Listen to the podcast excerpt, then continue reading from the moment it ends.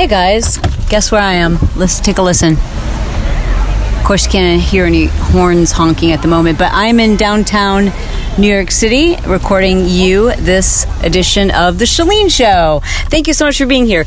Today, because I really want to spend time with my family, I've decided I would post an episode for you that we posted to build your tribe. Now, if you already heard this episode, cool, you got the morning off, so you can go back and listen to one of my previous episodes. You know, there's over 300, I believe, in 50 episodes.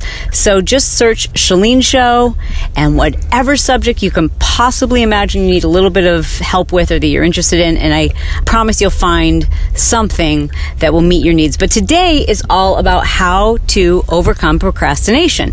This is an episode that I previously produced to Build Your Tribe. And I think it's just really valuable, regardless of whether you own a business or not. And as I always say, if you listen to the Chalene Show, you need to listen to Build Your Tribe too. In fact, if you're here today and thinking, oh, bummer, I was hoping for a new Chalene Show, well, guess what? You should subscribe to Build Your Tribe because there's over 250 episodes there, some of which you haven't heard yet. So without further ado, here we go. Welcome to The Chalene Show. Chalene is a New York Times bestselling author, celebrity fitness trainer, and obsessed with helping you live your dream life. How to end procrastination. It's something I think all of us entrepreneurs and people who are building businesses struggle with from time to time because, you know, if you don't have a boss, you don't have to do the things you don't want to do, and it's really easy to stay busy. I mean, there's a boatload, there's an endless mountain of things that need to be done, but are they the most important things to be done? And then we feel like, well, we know that we're procrastinating because we're busy, yet we still haven't done those things that we know are going to take our business to the next level. The things that sometimes aren't that sexy, aren't that fun, aren't our favorite thing to do, or maybe they're just things that you're not good at. Who likes to do things that they're not good at? Probably no one. So 10 quick tips to help you overcome procrastination in your business building. Number one, make a master list. Oftentimes we feel like we're procrastinating something, but we haven't like given it a name or a label or identified exactly what the project is. So make a master list of everything that needs to be done and then zero in not on the thing that's going to be the easiest or that you are most excited to do, Zero in on the thing that needs to be done. Gotta tell you, half the time it relates to email list building. You need a new freemium. Maybe you need to do some split testing to figure out which landing page is converting better for you or just understanding that the power of your email list is what separates people who are building a business in social media, which is awfully scary, versus people who have a business. If social media shuts down, you've got an email list, and we know that the power of an email list trumps the power of social media all day, every day. Number two, identify those things which probably you should procrastinate or delay. You know, I shouldn't say procrastinate because I think procrastination is when we know something needs to be done and we're not doing it. What I'm asking you to do is to identify that thing that you want to do, but you shouldn't be doing it right now. You need to delay that gratification that you feel when you do that thing. A perfect example is when I was finishing up the manuscript for the 131 Method book, which I just recently finished the manuscript for it. And there were a lot of things I wanted to do. For example, update the artwork on the podcast to include both Brock and I. Those are things I wanted to do, they need to be done, but it was important that I intentionally delay them because what needed to be done before those things needed to be done was I needed to finish the book. So it's taking a look at your list and identifying those things that you are tempted to do now, but you should intentionally delay. And that will help you stop the procrastination in the areas where you really do need to take control. Number three, prioritize those things that move the needle in the long game. We often focus on those things that are going to give us quick wins right now. I better come up with an Instagram post. And you can spend, you know, you've done this, an hour creating an Instagram post or more and then interacting with people. Imagine if you took a few days off of Instagram, literally, and instead did some of the things that are more foundational. If you're a new entrepreneur, I recommend that you listen to those episodes where I'm talking about email list building because that's really foundational. That is so key. Most new entrepreneurs focus on social media growth, which is great. But in my opinion, that's like focusing on buying furniture before you've found a place to live. You got to build your foundation. Number four, once you've figured out which things need to get done because they're going to move the needle in the long run, break those down into bite sized smaller tasks. Things that you can do in, say, 10 to 20 minutes, like little tasks. Sometimes, yeah, it's going to take you an hour, but like, let's say, for example, one of the lists or one of the items on your list that you've determined is a priority is that you need to upgrade your mail server. Like, let's say you've got MailChimp and you're looking into Klaviyo or Infusionsoft or any number of some of the bigger email management services. That's something you need to do. And if right now you're not segmenting your lists, you're not creating emails that keep your audience warm and connected, that's really important.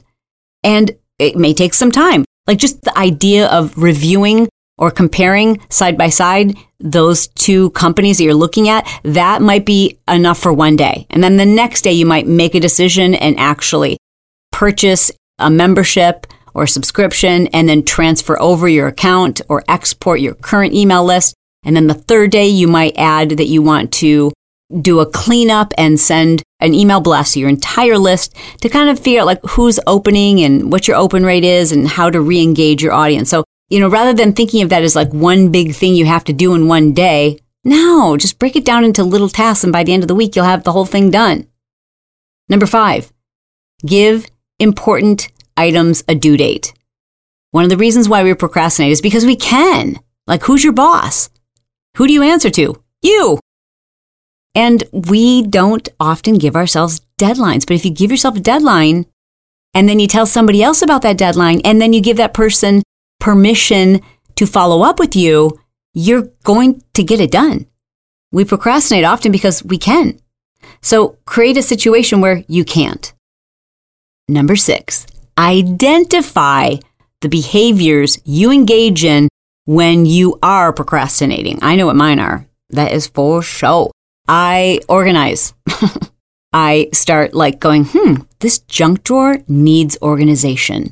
Everything needs its own little compartment. And I go into this like nesting mode and it helps my brain. It feels good. I feel like I'm being productive.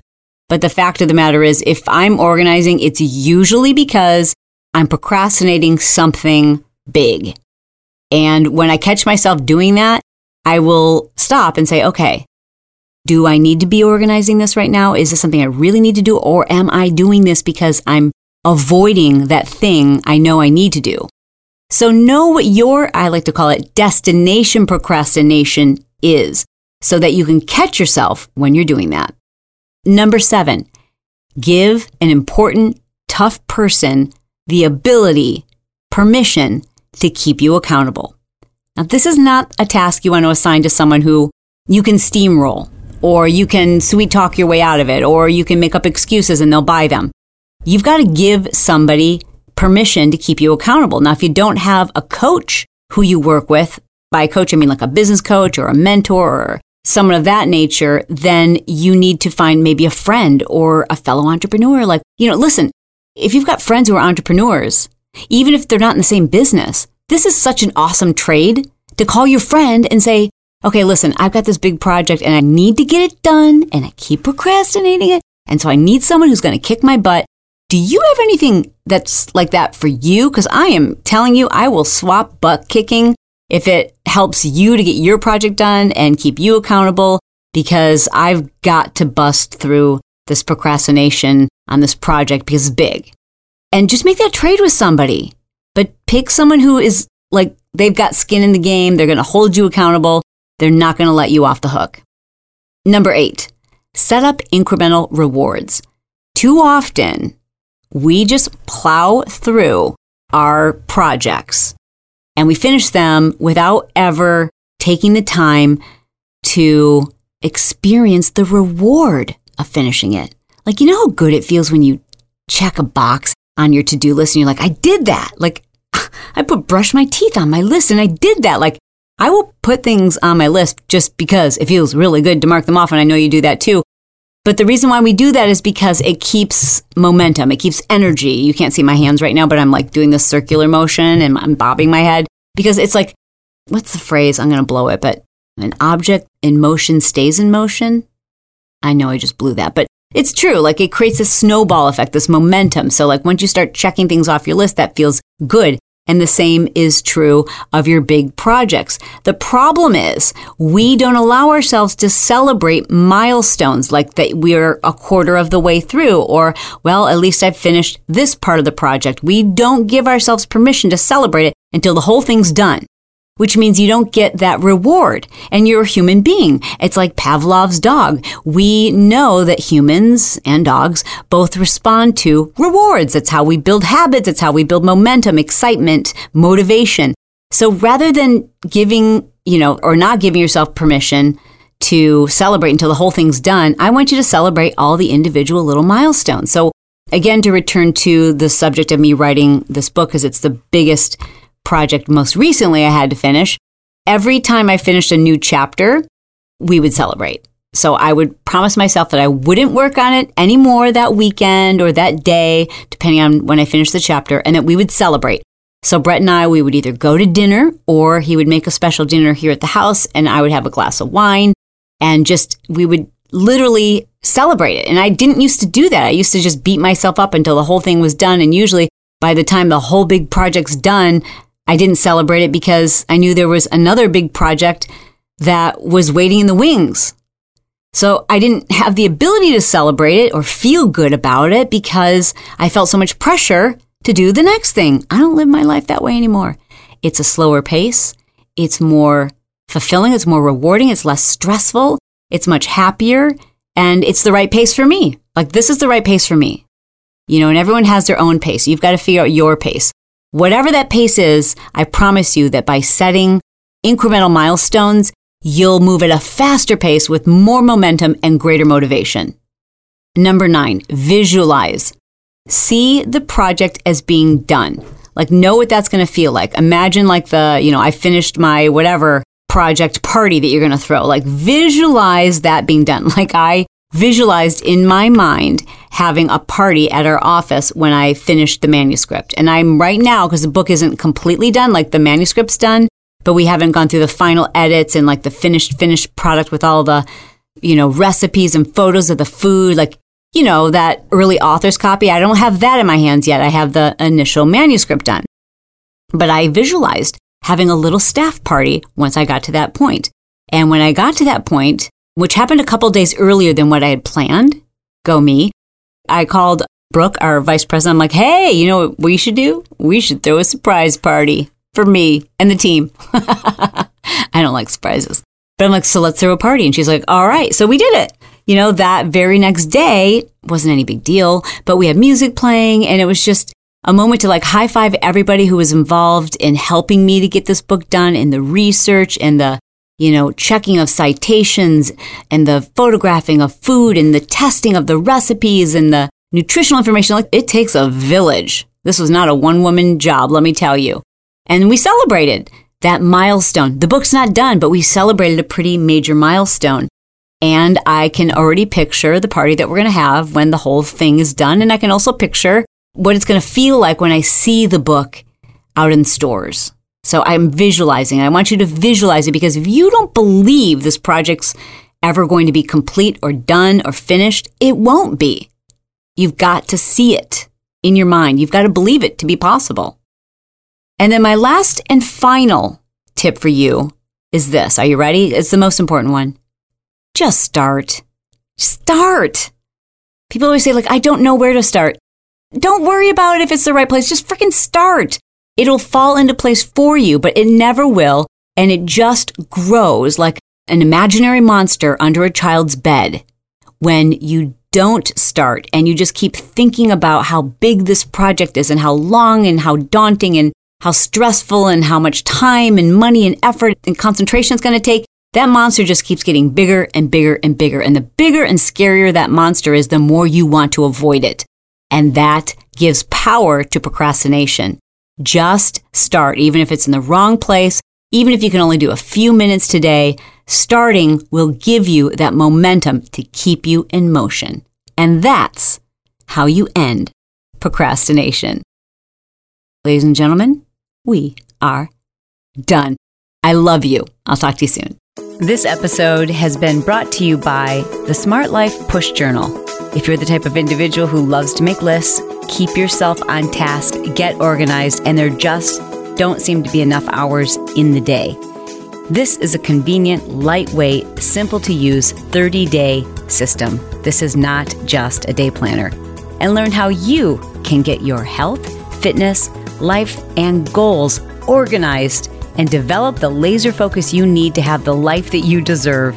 Check it out. Go to smartlifepushjournal.com.